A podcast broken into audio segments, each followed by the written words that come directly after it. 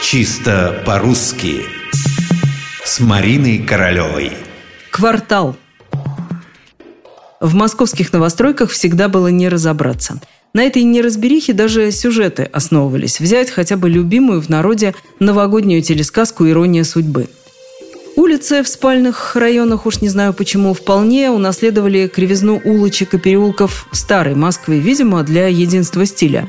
Пространства огромные, дома одинаковые. И как прикажете объяснять дорогу? Пройдешь один квартал, потом второй квартал.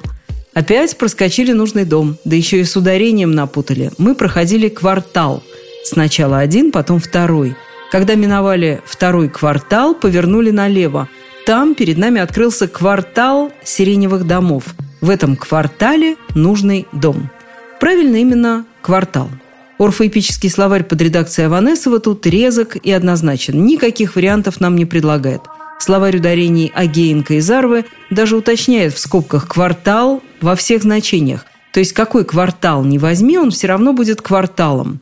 А кварталы действительно бывают разные. Бывают кварталы домов, а еще мы называем кварталом три месяца.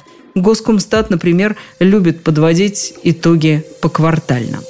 А есть, например, рок-группа «Квартал». Вот, кстати, у кого нам учиться надо, у фанатов этой группы. Уж они, любимых музыкантов, никогда кварталом не назовут, только кварталом.